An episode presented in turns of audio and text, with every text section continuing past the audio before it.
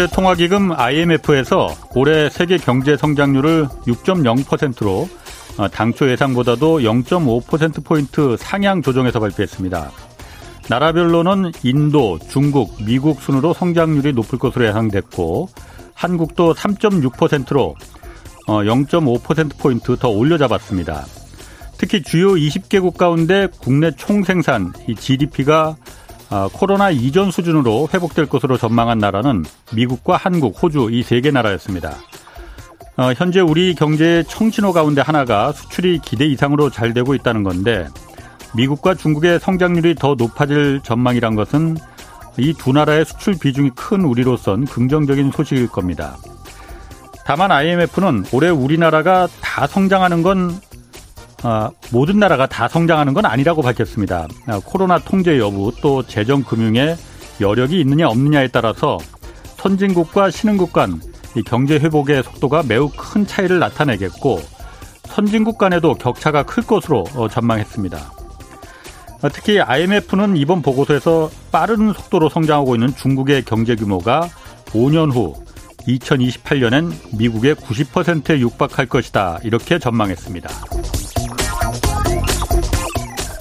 네, 안녕하십니까. 경제와 정의를 다잡는 홍반장, KBS 기자 홍사원입니다. 홍사원의 경제쇼 출발하겠습니다. 유튜브 오늘도 함께 갑시다.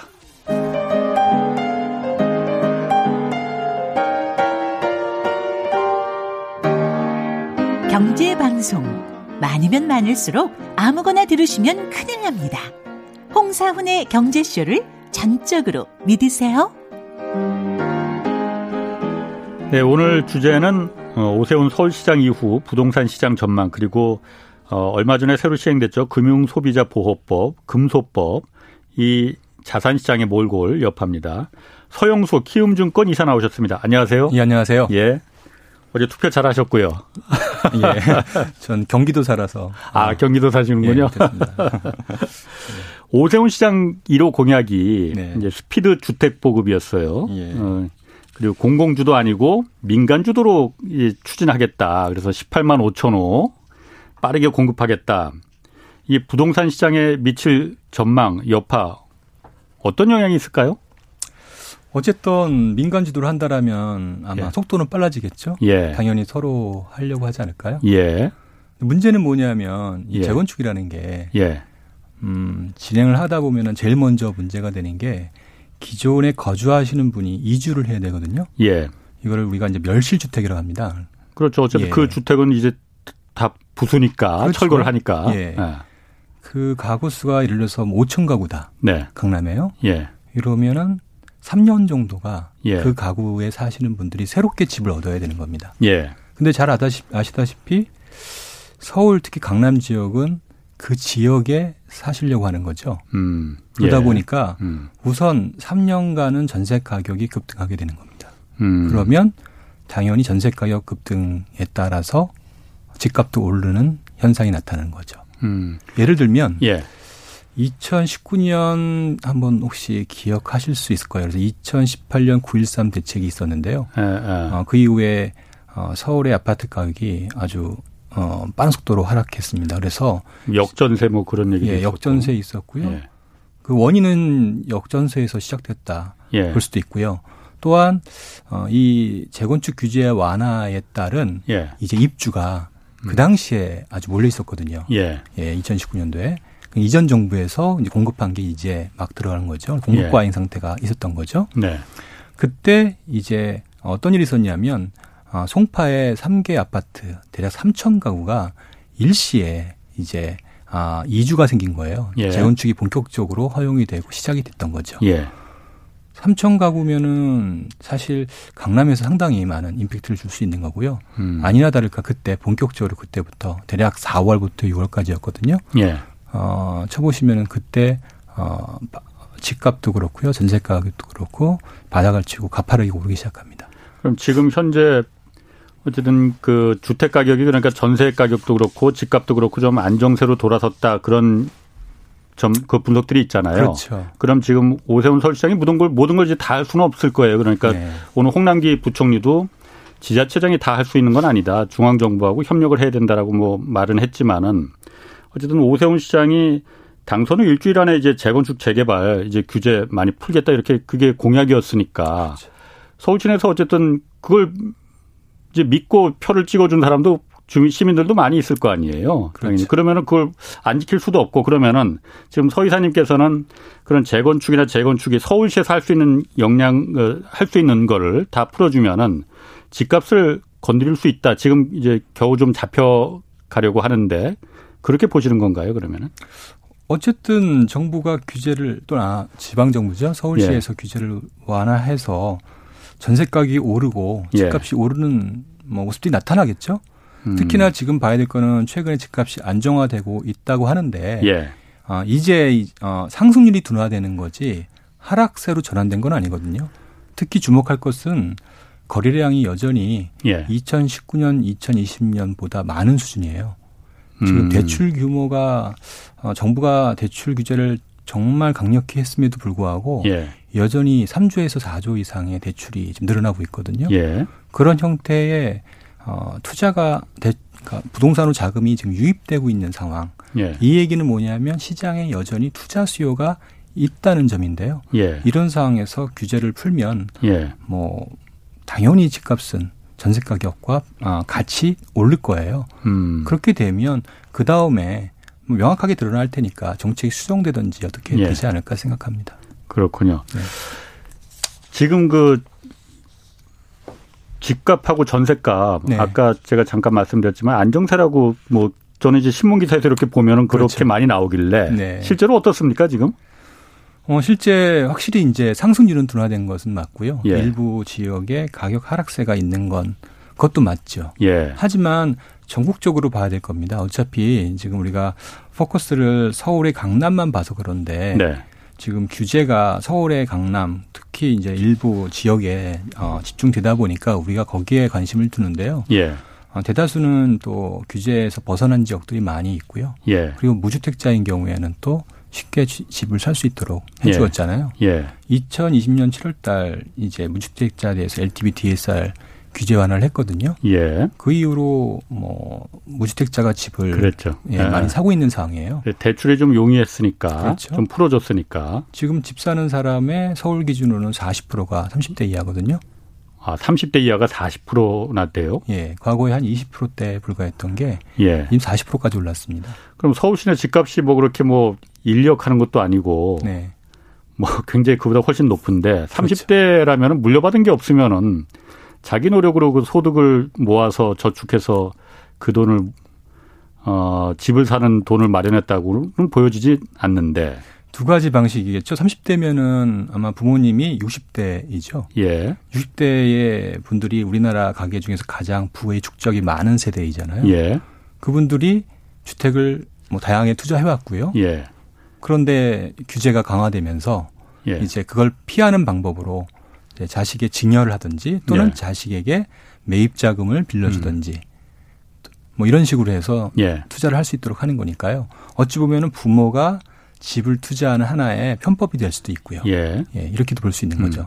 어쨌든 그런 이유로 이제 30대가 집을 많이 투자한 것으로 보이지고요. 예. 또는 아니면 영끌이라고 하잖아요. 대출. 예. 어. 그래서 이제 음. 30대가 요즘 신용대출도 이전보다는 쉬워졌으니까 예. 그런 요인을 위해서 이제 집을 적극적으로 투자했던 거죠. 그렇군요. 그러면은 어, 지금 말씀하신 대로 어쨌든 서울시에서 앞으로 뭐 아직 그 계획이 나오지는 않았어요. 그러니까 네. 신임 시장이 어떻게 그 재건축이나 재개발 이걸 어떻게 펼칠 것이냐 공약은 어쨌든 나온 대로 한다면은 어 지금까지 어쨌든 서울시 이 신임 시장이 이제 당선된 이유 중에 하나도 네. 그동안 이제 부동산이 워낙 이제 폭등했으니 그에 대해서 젊은 세대들이 어, 무주택자가 어떤 분노한 그런 부분도 상당히 영향이 있었을 거란 말이에요. 그렇죠. 집값을 예. 이제 좀 안정돼야 되는데 오히려 더 올라갔으니 그러면은 신임시장도 재개발 재건축을 다 공약한 대로 다 풀어주면은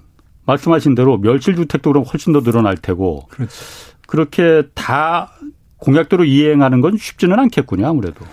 우선은 가격이 가만히 있지 않을 거고요. 예. 어, 두 번째는 어쨌든 그런 상황이 진행된다라면 뭐 정부 입장에서는 결국에는 부동산 시장을 책임지는 건 또 정부잖아요. 예. 그럼 정부에서 또 어차피 국회, 그다음 행정부 뭐 지방 정부, 의회 전부 이제 여당 쪽에서 예, 친정부 쪽에서 어 이제 주도권을 잡다 보니까 예. 아마 많은 태클이 있지 않을까 생각이 됩니다. 그렇군요. 그렇죠. 지금 그럼 현 정부가 어쨌든 네. 부동산 정책을 실패한 요, 요 사실 저희가 요 며칠간 부동산 관련해서 좀 아이템을 많이 다뤘는데 네. 서 이사님은 현 정부가 부동산 정책에 실패한 이유가 뭐라고 보세요? 어, 이제 사실은 많은 분들이 피부로 느끼실 겁니다. 예. 예. 음, 규제를 한다고 했지만 예. 사실상 부양을 한 음. 결과가 결과를 낳은 거죠. 예. 그러니까 우리는 이제 표면적으로는 부, 어, 규제책이라고 들었는데 예. 알고 봤더니 이게 부양책이었다. 음. 이 부분이 핵심이 아닌가 생각이 됩니다. 예를 들면 아. 이런 거죠. 음, 우리 핀셋 정책이라고 하잖아요. 음, 예, 예. 아. 그러니까 어떤 특정 분야만 규제를 예. 하게 되는 거고요. 예. 요것만 하면 상관이 없는데 여기에 금리를 낮춘다든지 예. 대출을 풀어서 투자 수요를 늘리는 상황 이렇게 만들었잖아요. 예. 그러면 자연스럽게 사람들은 이 규제를 피해서 대출을 하는 게 일반적인 거거든요. 예. 따라서 핀셋이 오히려 집값 상승을 더 촉발하는 그런 모습들을 음. 보였거든요. 예를 예. 들면 강남을 규제하면 강북이 오르고 강북을 규제하면 경기도가 오르고 예. 경기도를 규제했더니 다른 전국이 오르고요. 음. 그게 2020년의 결과예요. 음. 이것만 됐으면 문제가 이제 적당히 수습이 됐을 텐데 예. 결정적으로 이제 임대차 3법이 이제 사람들을 자극한 것 같아요. 음. 정부가 임차인을 위해서 예. 만든 대책이 결국에는 임대인을 임대인을 위한 대책 또는 주거의 불안정을 만들어내다 음. 보니 예. 과연 이게 이제 누구를 위한 정책인가 예. 이런 이제 의문을 갖기 시작했고요. 예. 제가 보기 그 결과가 지금 이렇게 이런 결과 나온 게 아닌가 생각도 듭니다. 그렇군요. 7531님이 재개발로 멸실되는 것은 아, 그러니까 재개발로 멸실되는 것으로 인해서 전세가 집값이 모두 올라갈 가능성이 올라갈 가능성이 있다고 말하는 거는 아, 기존에 그러니까 이전에 공공 재개발을 해도 이거 마찬가지 아닌가요? 이렇게 물어보셨거든요. 동의합니다. 아, 네. 그럼 그러니까 전체를 다 하는 게 아니고 그러니까 속도를 조절한다는 면은 그건 가능한 거 아니에요? 다만 재건축과 재개발이 있잖아요. 예. 재건축은 확실히 이제 멸실의 규모가 큰데 예. 아무래도 재개발은 uh-huh. 그 지역이 이제 예. 아주 노후된 주택이고 네. 주택 수도 좀 적은 편이고 예, 예. 그러다 보니까 아무래도 그 영향은 상대적으로 조금 덜 할 수 있습니다. 그렇지만 음. 큰 그림에서는 아, 거의 맞다고 봐야 됩니다. 예, 그렇군요. 그 내일도 저희가 어차피 부동산 문제를 한 걸음 더 그 좀 깊이 들어가 보니까 오늘은 뭐 이 정도로 해서 아 마지막으로 하나만 좀 제가 좀 그그 그 의견을 한번 좀 물어볼게요. 저희가 왜냐면은 문의들이 많이 들어와요. 이런저런 양쪽의 의견들이 많이 있습니다. 서울 시내 어쨌든 정부가 공공 임대라는 그 주택을 그 계속 역대 정부가 계속 표방해 왔는데 사실 임대 공공 임대 주택이 그렇게 많지 않았거든요. 그리고 좀 쉽게 말해서 좀 후지지 않습니까? 그렇죠. 그러니까 사람들이 다 안 들어가려고 하는 거잖아요. 근데 지을 땅이 없다 서울 시내라고 말을 하거든요. 네. 그것도 습니까? 진짜 지을 땅이 그 찾아보면은 뭐 없지는 않을 것 같은데 뭐 용산 미군 기지도 뭐 어떻게 그 공원으로 지금 한다고 하는데 그 부분에 대해서도 좀 논란이 있고 말이 있고. 우선은 우리가 통계를 봐야 할 텐데요. 예. 음, 현 정부가 2020년도에 임, 지은 임대 주택 허가 허가 기준으로 본다라면 예. 어, 2014년 이후 최저 수준이에요. 예. 뭐 사실 임대주택 많이 짓겠다 했지만 결국 못 진 거거든요. 네. 그 원인을 생각해 봐야 되는데 그건 두 가지로 보는데 지금 말씀하신 것처럼 땅이 없다. 음. 결국에는 따라서 뭐 재개, 재개발, 재건축 중심으로 해야 된다 이렇게 얘기하는데 저는 예. 그렇게 생각하지 않거든요. 예. 서울에 빈 땅이 너무 많은데 아 그래요? 어디가 그렇게 많아요? 예를 든다면은 KBS 있습니다. 아 KBS 본관? 네. 별관? 본관 별관이요. 그래요? 그럼 KBS는 어디로 가요? 아니 이거야 뭐 충분히 예, 예 다른데 얼마든지 어. 거기에다가 새로운 터를 만들어 주면 어. 되고요. 그것도 새 건물로. 어, KBS 말고. 그럼 다른 데는 또 어디가? 여의도 공원 있잖아요. 여의도 공원? 예. 예. 용산. 예. 그 다음에 다양한 도로, 네. 색강, 음. 정부가 갖고 있는 땅이 너무너무 많거든요. 그래요? 아. 근데 기본적으로 인식 자체를 이거는 안 된다라 생각하고 있습니다. 예. 가장 사실상 쉬운 방법인데 예.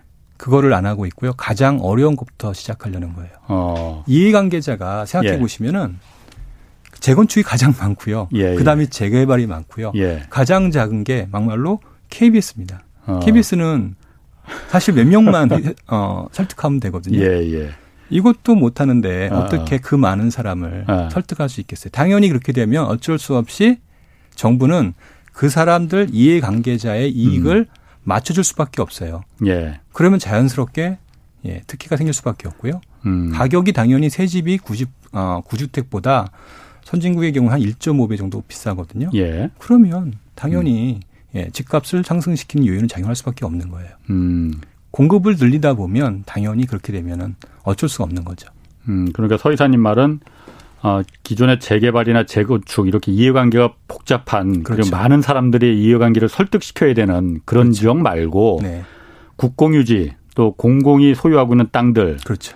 이런 데를 하면은 훨씬 더 이해관계가 적으니 그런데 이제 임대주택을 많이 정말 살기 좋은 임대주택을 지을 수 있다 이 얘기를 하시는 거죠? 예, 직주 근접이라고 하니까요. 예. 가장 직장에 가까운 데가 여의도거든요. 예. 예. 두 번째 이슈는 뭐냐면 음, 생각해야 될 게 우리가 공공 임대는 저렴한 아파트를 얘기하잖아요. 네네. 이 부분을 이제 인식을 바꿔야 되거든요. 음, 맞습니다. 그러니까 예. 정부가 가격을 포기해야 됩니다. 예. 가격을 포기하고 공급에 집중해야 됩니다. 이미 아. 임대 수익률은 음, 대략 계산해 보면 실제 2%밖에 안 나와요. 예. 그거를 할인하면 1%밖에 안 나오는데 1%면은 이거는 무조건 적자인 사업이거든요. 음. 적자인 사업은 공공기관도 계속 공급을 확장할 수가 없습니다. 그렇죠. LH가 음. 공급을 계속 못했던 이유는 사실은 원천적으로 적자 사업이었기 때문이거든요. 예. 만일에 이걸 흑자 사업으로 만든다. 네. 그러니까 네. 시세에 맞는 시세보다 음. 약간 싼 그리고 대신 안정적인 주거를 할 수 있도록 그런 공간을 만든다라면 충분히 이거는 가치가 있거든요. 음. 가치가 있으면 어떤 일이 가능하냐면 실제 시장의 리츠 형태로 REITs라는 건 이제 부동산 투자 신탁 회사 그렇죠. 리츠 아. 형태로 예. 자금 조달할 수 있는 수단이 굉장히 많고요. 음. 정말 어, 사람들이 주식 어, 주식 대신 부동산을 원하고 싶다 이러면은 예. 이거를 살 수 있도록 해주는 거죠. 그러니까 REITs에 투자할 수 있도록 그렇죠. 아. 그래서 좋은 수익률들을 쉐어할 수 있는 방법도 있거든요. 근데 아. 그 근본적인 먼저의 출발점은 뭐냐면 정부가 저렴한 아파트를 공급한다. 이런 인식을 버려야 됩니다. 그걸 버려야 된다. 네. 임대주택은 무조건 저렴해야 된다. 이걸 버려야 된다는 거군요. 시세에 준한, 시세에 맞게. 네, 시세에 맞게 하면 됩니다. 예를 들어서 여의도 KBS 땅에 그렇죠. 이거 KBS 없애고 그러니까 임대주택을 지으면은 50평짜리 지면 됩니다. 시세에 맞게끔 네. 어, 아주 싼 임대주택이 아니고 네. 정말 셀럽도 들어가고서 살고 싶은 그렇죠. 그런 임대주택을 만들면 된다라는 네. 거죠. 예. 사실 뉴욕의 그 맨하탄에 그 배터리 파크라고 그 신도시 있거든요. 그렇죠. 거기 가보면 거기다 거기가 다 고급 임대주택이거든요. 네, 맞습니다. 우리의 우리가 생각하는 그런 임대주택이 아니란 말이에요. 그게 가능하려면은 예. 그 가격을 포기해야 되는데요. 가격을 음. 포기하면 어떤 일이 생기냐면 민간 임대가 가능합니다. 기업형 임대. 예. 음. 그게 말씀하신 게 기업형 임대입니다. 그렇군요. 예. 알겠습니다. 뭐 부동산 얘기는 오늘 여기서 내일 또 해야 되니까 오늘 여기서 이제 서 이사님은 그만하시고 지난달 22일 그 금융소비자법 발효됐습니다. 금소법. 어, 좀 생소하긴 해요. 그렇죠. 이게 뭔지. 일단 예. 이 법이 뭔지부터 좀 설명해 주세요. 어, 금융 상품을 이제 소비하다 보면 예. 소비자들이 피해가 발생하잖아요. 그러니까 이번에 대표적인 게 라인 펀드죠. 그렇죠. 예. 예. 그런 피해에 대해서 음. 무엇보다도 이제 피해에 대해서 쉽게 이제 해결할 수 있도록 그리고 피해가 생기지 않도록 방어하는 조치예요. 그러니까 이 제도는 예. 피해자 소비자의 약자를 어, 대상으로 한 제도입니다. 예. 그러니까 이 제도가 뭐 우리가 소비자 보호하면은 금리를 깎고 이런 게 아니라요. 예. 어, 만일에 금융 상품을 서비스를 받는데 이 과정에서 발생할 수 있는 그런 피해를 여러 제도적으로 이제 최소화시키고 그 피해가 발생하면은 그 피해는 전적으로 이제 금융회사가 부담할 수 있도록 예. 예 해주는 예. 제도이다 이렇게 보시면 됩니다. 접근 방식이 좀 다릅니다. 음, 그래서 음. 그 동안에는 물론 이런 제도가 없지는 않았습니다. 예. 그런데 그 동안에는 어 우리나라의 금융 규제가 예. 어찌 보면은 공급자 중심, 그러니까 금융위가 있으면 예. 어, 예를 들어서 은행이다, 은행이면은 대출 규제 얼마, 뭐 얼마 이런 이런 식으로 규제를 했거든요. 음, 그리고 예, 예. 아. 어떻게 하면 금융위는 금융 상품의 공급을 더 많이 늘리느냐 이 중심으로 어, 규제를 해왔었어요. 예. 음. 어, 근데 이제 그게 아니라 이제 앞으로는 음, 그쪽보다는 오히려 사회적 약자, 피해자의 중심으로 규제를 한 거죠. 음. 그러면은 어 뭐가 좀 달라지는 겁니까? 잘 그래도 잘 들어오지 않거든요. 그렇죠. 예를, 제가, 예를 들게요. 아, 예. 예. 대출이 있습니다. 네. 대출을 이제 음 A라는 사람이 예. 이제 뭐 10억을 받았습니다. 예. 근데 보니까 이제 이거 갖고 이제 주식도 하고 채권도 하고 이제 부동산도 해서 예. 이제 뭐 3년도 5년 뒤에 이제 파산을 한 겁니다. 아, 예. 예. 잘못 잘못 굴려서 그렇죠. 예, 예. 그러면 예. 이 파산의 책임이 누가 있을까요? 어, 그돈 빌린 사람한테 있지 당연히 그거야. 근데 그렇게 예. 생각하지 않고요. 예. 그렇게 돈을 빌려준 은행의 금융회사의 책임이라는 거죠. 약탈적 대출이 이게 약탈적 대출이거든요. 예. 그래서 출범을 제대로 출범한 거는 2008년 금융위기. 예. 예. 다시 말하면 미국에서 이제 subprime mortgage 사태가 발생했잖아요. 예. 어, 그러면서 얻은 교훈은 예. 이런 약탈적 대출이 소비자 피해를 야기했다라고 보는 거죠.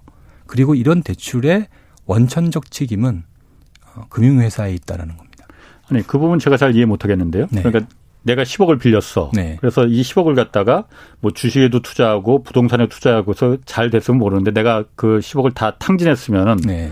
그게 내 잘못이 아니고 은행이 약탈적인 대출을 해줬다.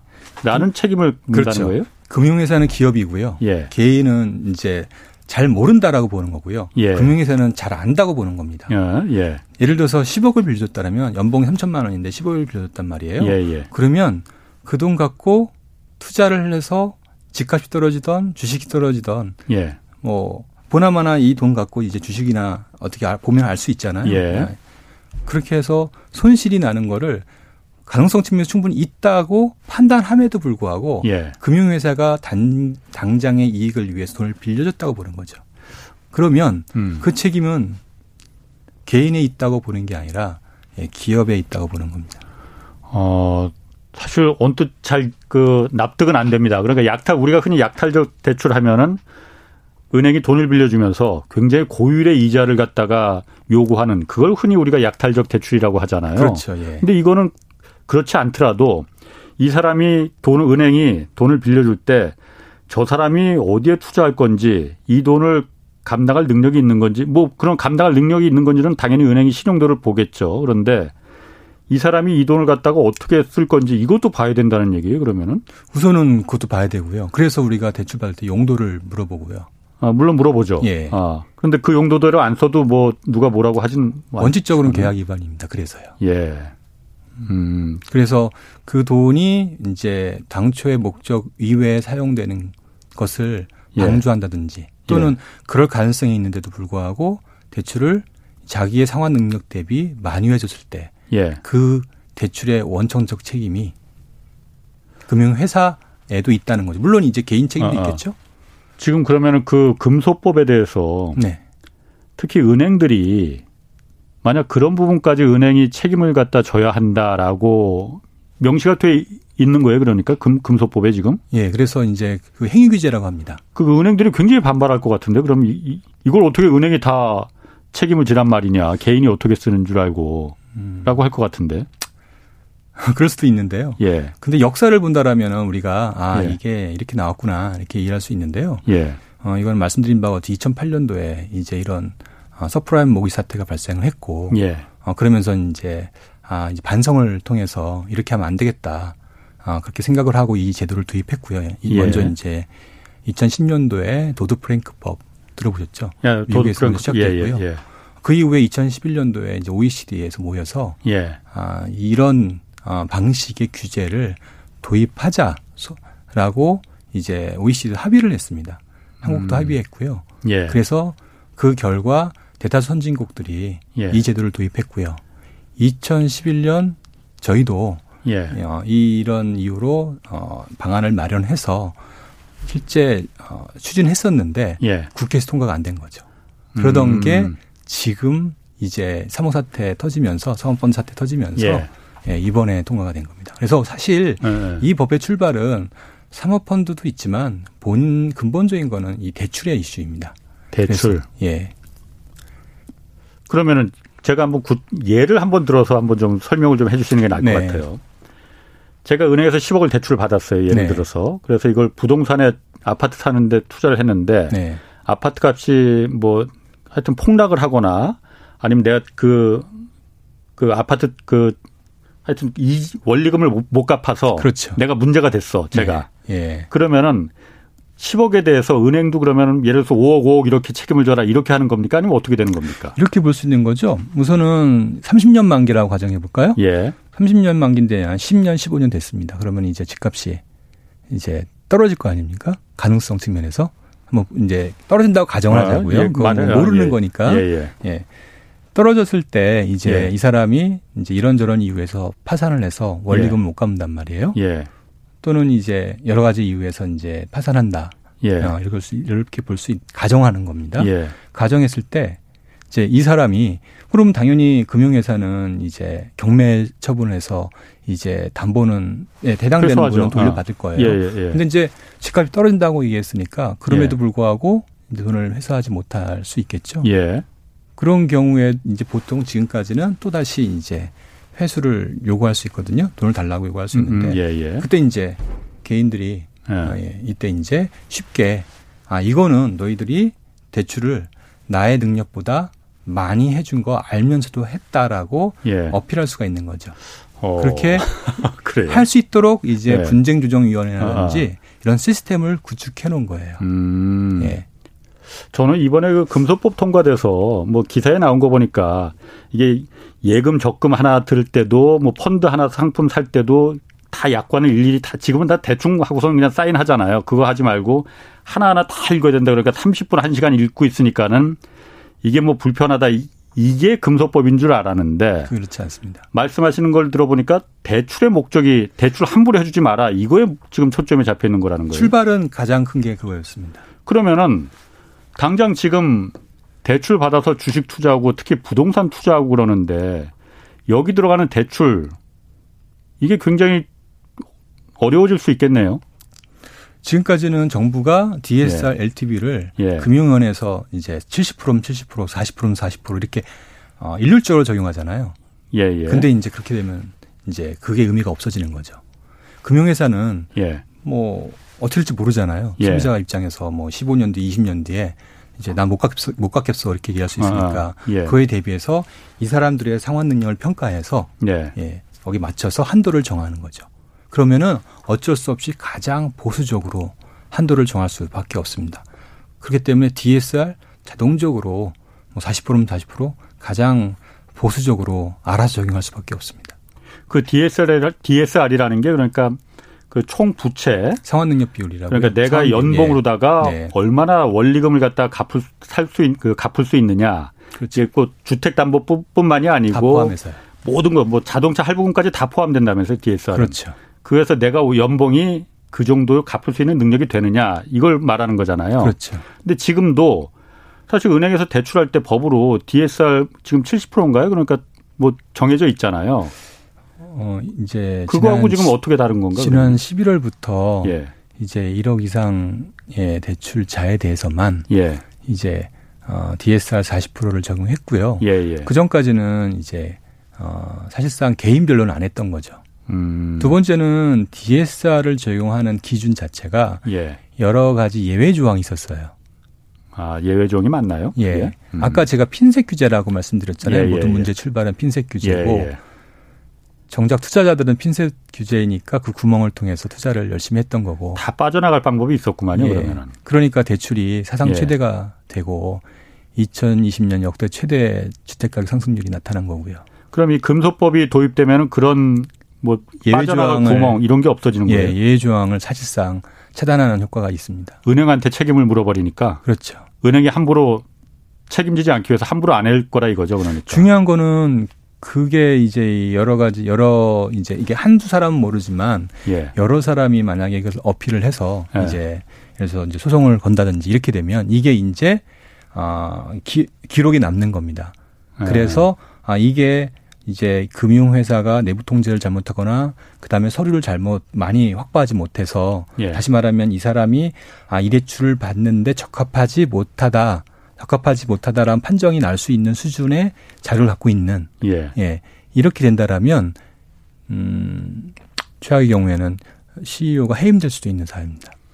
그래서 어. 이 법은 모든 법의 최상위법입니다. 모든 법에 예. 기존 그 은행 그 법에 있어서 최상위법이라는 거예요. 그러면은 예. 지금 DSR 뭐 DTI 뭐 이런 여러 가지 아, 규제법에서 예. 가장 위에 있다 이거죠. 그렇습니다. 왜냐 처벌 조항이 가장 강력하고요. 두 번째 상부 직원한테까지도 이거 저책그 과징금을 매긴다면서요. 아 과태료입니다. 과태료. 예. 어. 그러니까 직원한테 과태료를 매기게 되니까 이거는 방법이 없는 겁니다. 아. 중요한 건 또 하나 이거는 원칙주의 행위 규제입니다. 무슨 얘기냐면 어려운데 예, 예. 예 조금 쉽게 설명드리면 예.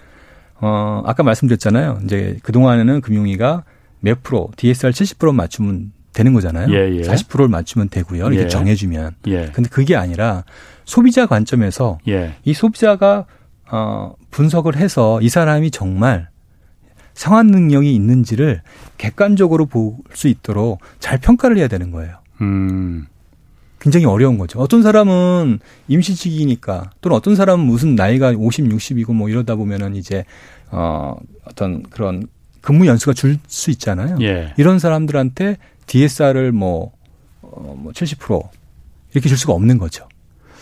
그렇군요. 지금 AA, A, A, A님이 소비자 보호법의 원채권자 보호 의무도 있던데 이것 때문에 대출이 어려워지지는 않을지 궁금합니다. 그리고 이 금소법을 더 일찍 했으면 부동산이 이 난리가 나지도 않았을 것 같네요. 이렇게 물어보셨거든요. 사실 도입의 취지 자체가 예. 어, 부동산 시장 안정이라는 측면이 있습니다. 결국에는 이 금소법이 부동산 시장에도 영향을 미치는 거군요. 취지 자체가 부동산 시장 안정에 있다. 그래요? 원래 도입한 취지가 그렇죠. 왜냐하면 subprime mortgage 사태의 출발이 결국에는 예, 집값 그렇죠. 급등 음, 음. 이에 따른 특히 집값 급등의 원인이 결국엔 subprime mortgage 대출. 예. 그러니까 이게 약탈적 대출의 정의거든요. 예. 약탈적 대출의 정의는 아까 말씀드렸듯이 이제 무리하게 대출을 많이 해준 경우, 예. 그 다음에 원리금 상환이 아닌 이자만 내게 하는 대출, 우리 일반적인 대출이 다 예. 어, 음. 결국엔 약탈적 대출이 되는 거죠. 음. 그러니까 이런 대출을 규제하는 가장 효과적인 방법은 사실상 금융소비자 보호법이라고 해도 크게 틀리지 않는 거죠. 그러면 지금 부동산 대출 그러니까 실제 실수요자 그러니까 내가 아파트 지금 다들 뭐 집값 때문에 그러는데 집 한 채 내가 뭐 청약에 당첨되거나 그래서 당장 가진 돈은 없으니 난 저거 실수요자니까 들어가서 살 사람이니까 대출을 좀 받아야 되는데 이런 금소법이 시행이 되면은 그분들도 그분들도 그럼 대출이 막히는 수 있다는 거 아니에요?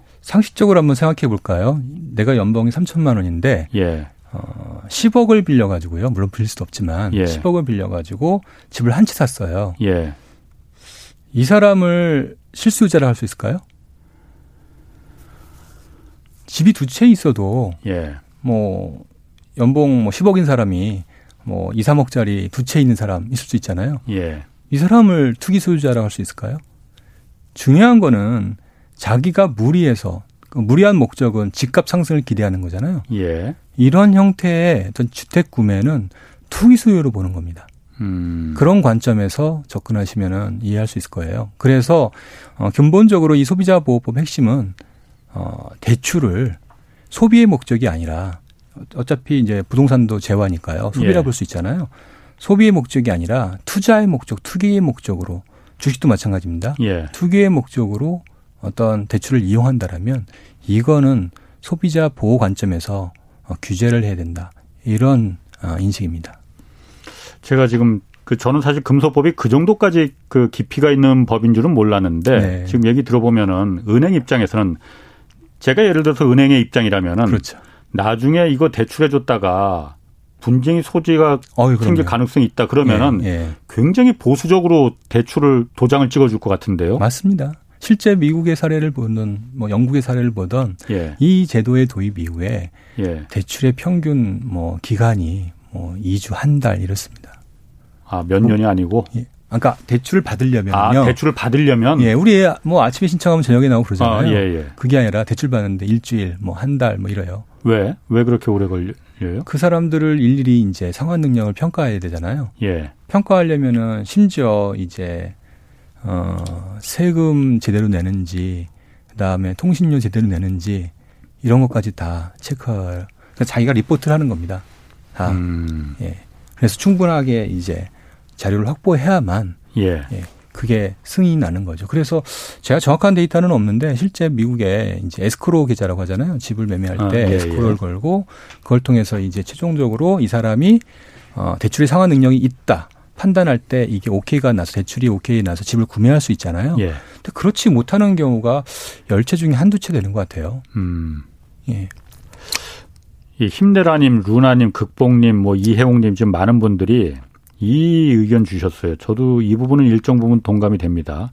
결국 그러면은 돈 없는 사람은 아무것도 할 수 없게 됩니다. 사다리 걷어차기 아닌가요?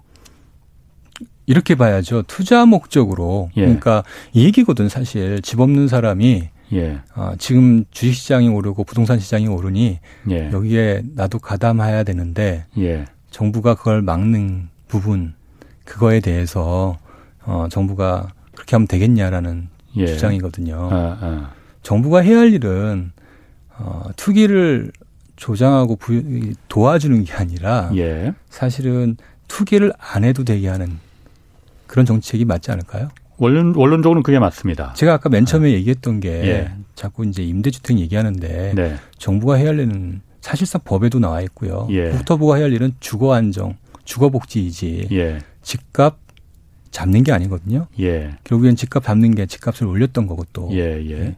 그런 측면을 본다라면 음, 그게 맞는 게 아닌가. 제가 음. 다시 말씀드리면 이게 global standard라는 거예요. 그러니까 미국에서도 2008년 subprime mortgage 사태 이후에 아, 지금까지 너무나 은행들이 대출 많이 해줘서 능력도 안 되는데 집을 너도나도 다 사버려서 이 사태가 터졌으니 그렇죠. 이 부분은 은행들이 빌려줄 때 함부로 빌려주지 마라. 그렇죠. 빌려주면은 은행한테 책임을 묻겠다 앞으로. 그렇죠. 어 그러면은 지금도 뭐 금리가 은행에서 지금 대출 금리 미국에서 국채 금리 올라가니까는 한국도 지금 은행 뭐 대출 금리가 조금씩 올라가는데 네. 제가 은행 자꾸 은행 입장이라는 제 그래야만 이해가 쉬울 것 같아서 네, 네. 제가 은행 입장이라면은 네. 함부로 대출 하면 안 해주면 안 되니까 금리도 올려받을 것 같은데요. 내가 어. 대출해 줄 테니까 너 금리를 이 정도는 내야 돼. 금속법이 도입되면 아마 이런 현상이 나타날 거예요. 음, 첫째, 그 필수제라고 하잖아요. 반드시 필요한 재화. 예. 그런 경우에는 이제 금융회사 가격을 올릴 거고요. 음. 그러면 뭐 그래도 소비자들은 어쩔 수 없이 예. 써야 되니까. 예. 그렇게 할 거고요. 그렇지 않고 대체자라고 하잖아요. 얼마든지 예. 대체할 수 있는 지 예.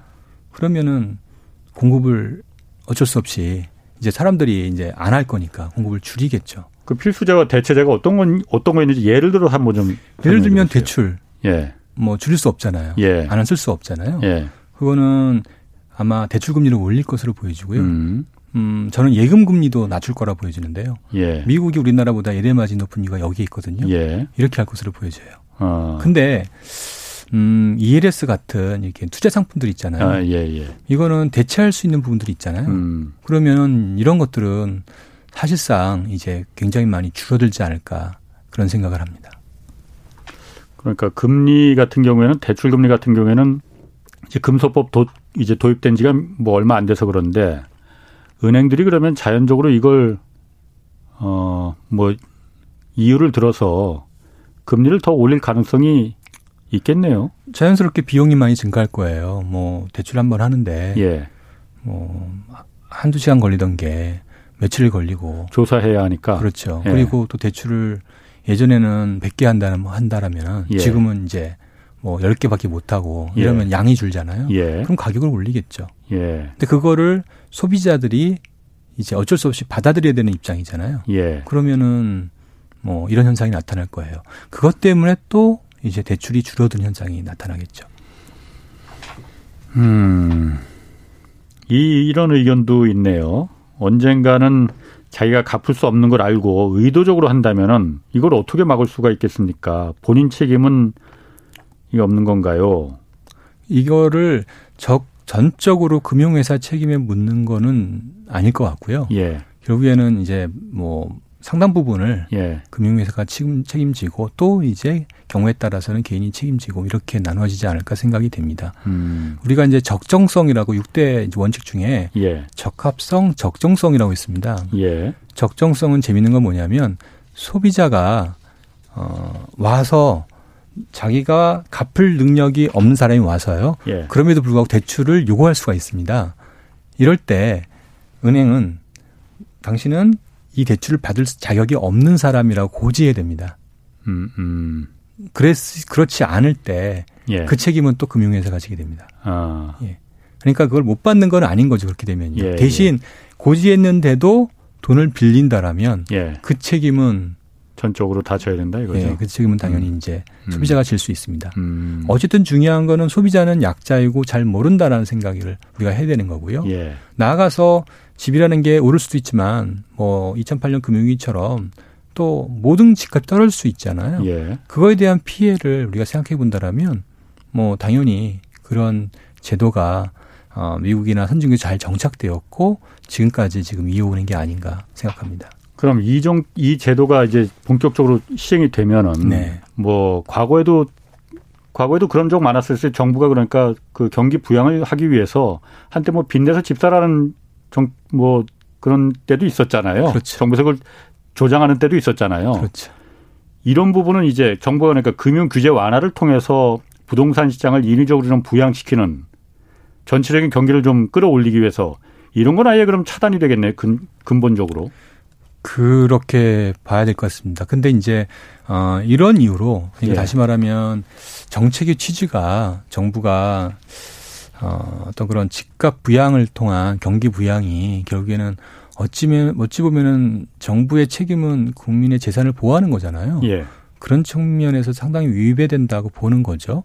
음. 예, 그런 이유로 어떻게 했냐면은 이제 OECD 최종안에 보면은 예. 권고 사항이 어, 이, 이 소비자 보호를 위해서 예. 음, 소비자 보호처 또는 소비자 보호국이라는 독립 어, 어떤 그런 기관을 만들어서 예. 별도로 이렇게 관리할 수 있도록 한 거예요. 예.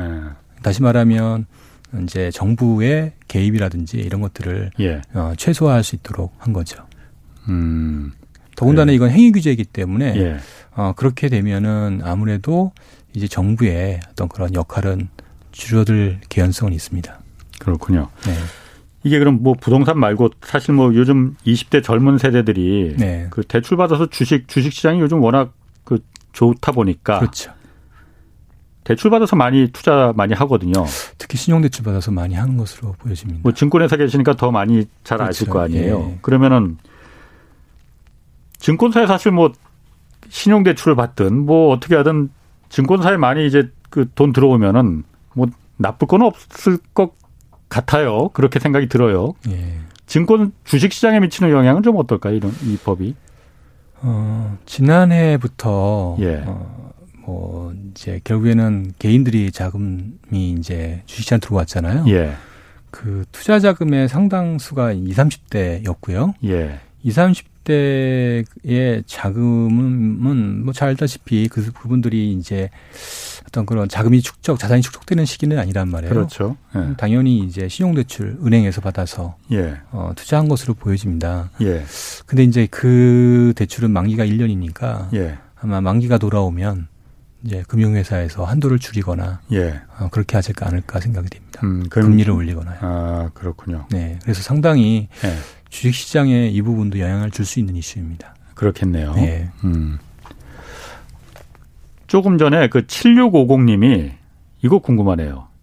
그런데 그런 제도가 있는 미국은 이번에 집값 많이 올랐잖아요. 왜 그 제도가 있는데도 집값이 올랐냐 이렇게 질문하셨거든요. 미국 집값 엄청 올랐거든요. 우선 제가 갖고 있는 데이터를 좀 설명을 드릴게요. 예.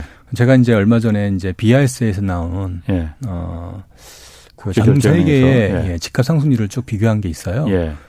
음, 보면은 실질 기준으로 예. 전 세계에서 가장 주요 국가 제일 많이, 제일 많이 오른 나라가 한국이었습니다. 아, 그래요? 어제 예. 또 최백운 교수는 그렇게 얘기 안 했는데. 이렇게 예. 보셔야 됩니다. 예를 들어서, 예. 어, 뉴욕이라든지 특정 지역의 집값을 예. 우리가 어, 얘기한다라면 상당히 많이 올랐습니다. 예. 근데 이거를 뭐 10대 도시 이렇게 이런 식으로 나누게 되면 예. 계산해 보면은 어, 별로 오르지 못했습니다. 아. 왜냐하면 미국의 집값은 전적으로 예. 현재의 소득과 미래의 소득을 음. 감안해서 거기에 맞춰서 집을 살 수 있거든요. 예. 어, 예를 들어서 뭐 말씀하신 것처럼 뉴욕이나 최근 들어서 또 주식 가격이 많이 올랐잖아요. 당연히 그런 어, 소득을 음, 많이 번 사람 예. 또는 최근에 또 많이 번 사람들 예. 이런 사람들이 어, 사는 지역은 당연히 음. 집값이 오르겠죠. 음. 그렇지만 에버리지 생각하면은 상대적으로 예. 음, 덜 올랐습니다. 그래요? 예. 아, 제 그거는 데이터는 제 보고서에 있으니까요. 그럼 그것도 그럼 미국이 상대적으로 덜 오른 것도 그럼 이런 금소법 금융소비자 보호법의 역할이 있었다 이렇게 보시는 겁니까? 어, 우선은 소득 때문에 네. 소득이 되지 않으면 네. 거기에 맞춰서 집을 살 수가 없습니다. 그렇군요. 네. 그 김성봉 님이 이전 질문하셔서 30년짜리 대출 후에 15년 후에 은행에서 이걸 어떻게 책임을 집니까? 그러니까 30년짜리 대출을 한 다음에 이걸 15년이 지나서 만약 그 대출을 예. 받은 사람이 들어 누우면은 어, 이렇게 하는 거죠. 어. 어 15년이 됐잖아요. 예. 예, 이제 대출은 30년 만기라면 원리금 불활상환 대출이거든요. 예, 예. 그렇죠. 중도에 원리금 불활상하다가 중도에 이제 못 갚겠다. 아. 예, 이렇게 된 거예요. 예. 그러면 이제 기한 이익 상실이라고 합니다. 그래서 못 갚으면은 그때부터 이제 원금도 갚아야 됩니다. 아, 아. 그리고 3개월 후에 이제 못 갚으면은 이제 어, 경매로 넘어가죠. 예.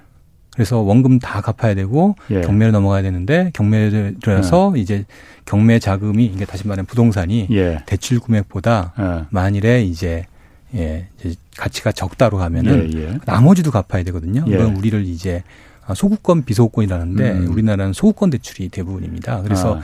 그러다 보니까 나머지도 갚아야 되는데 그때 그걸, 문제가 생기는 겁니다. 그걸 이제 은행에선 그거는 은행이 또 하나라 이거군요. 그러니까. 그럴 수 있다는 거죠. 아. 만일 이제 예를 들어서 앞으로도 DSR 뭐 70% 80% 대출을 해줬다. 예. 이렇게 되면 예. 그 책임은 상당 부분 이제 은행이 져야 되는 거죠. 음, 그렇군요.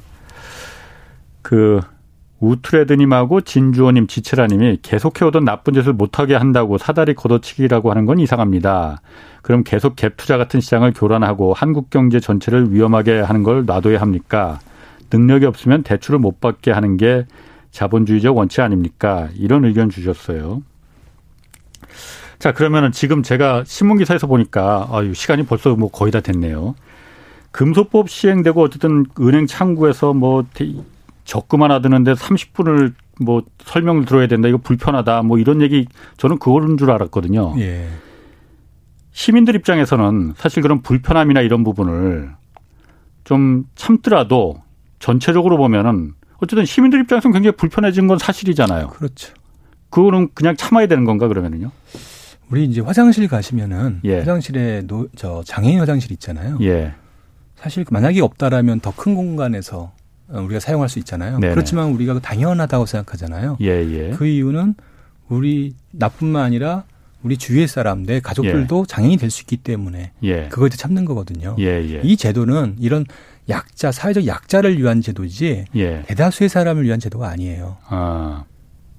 사, 당연히 저희도 피해자가 될 수 있거든요. 예. 그러니까 그 피해자의 관점에서 예. 제도를 만든 겁니다. 예. 따라서 어, 이 제도 때문에 아마 금융 서비스의 공급도 줄고요. 예. 가격도 오르고 불편할 겁니다. 아.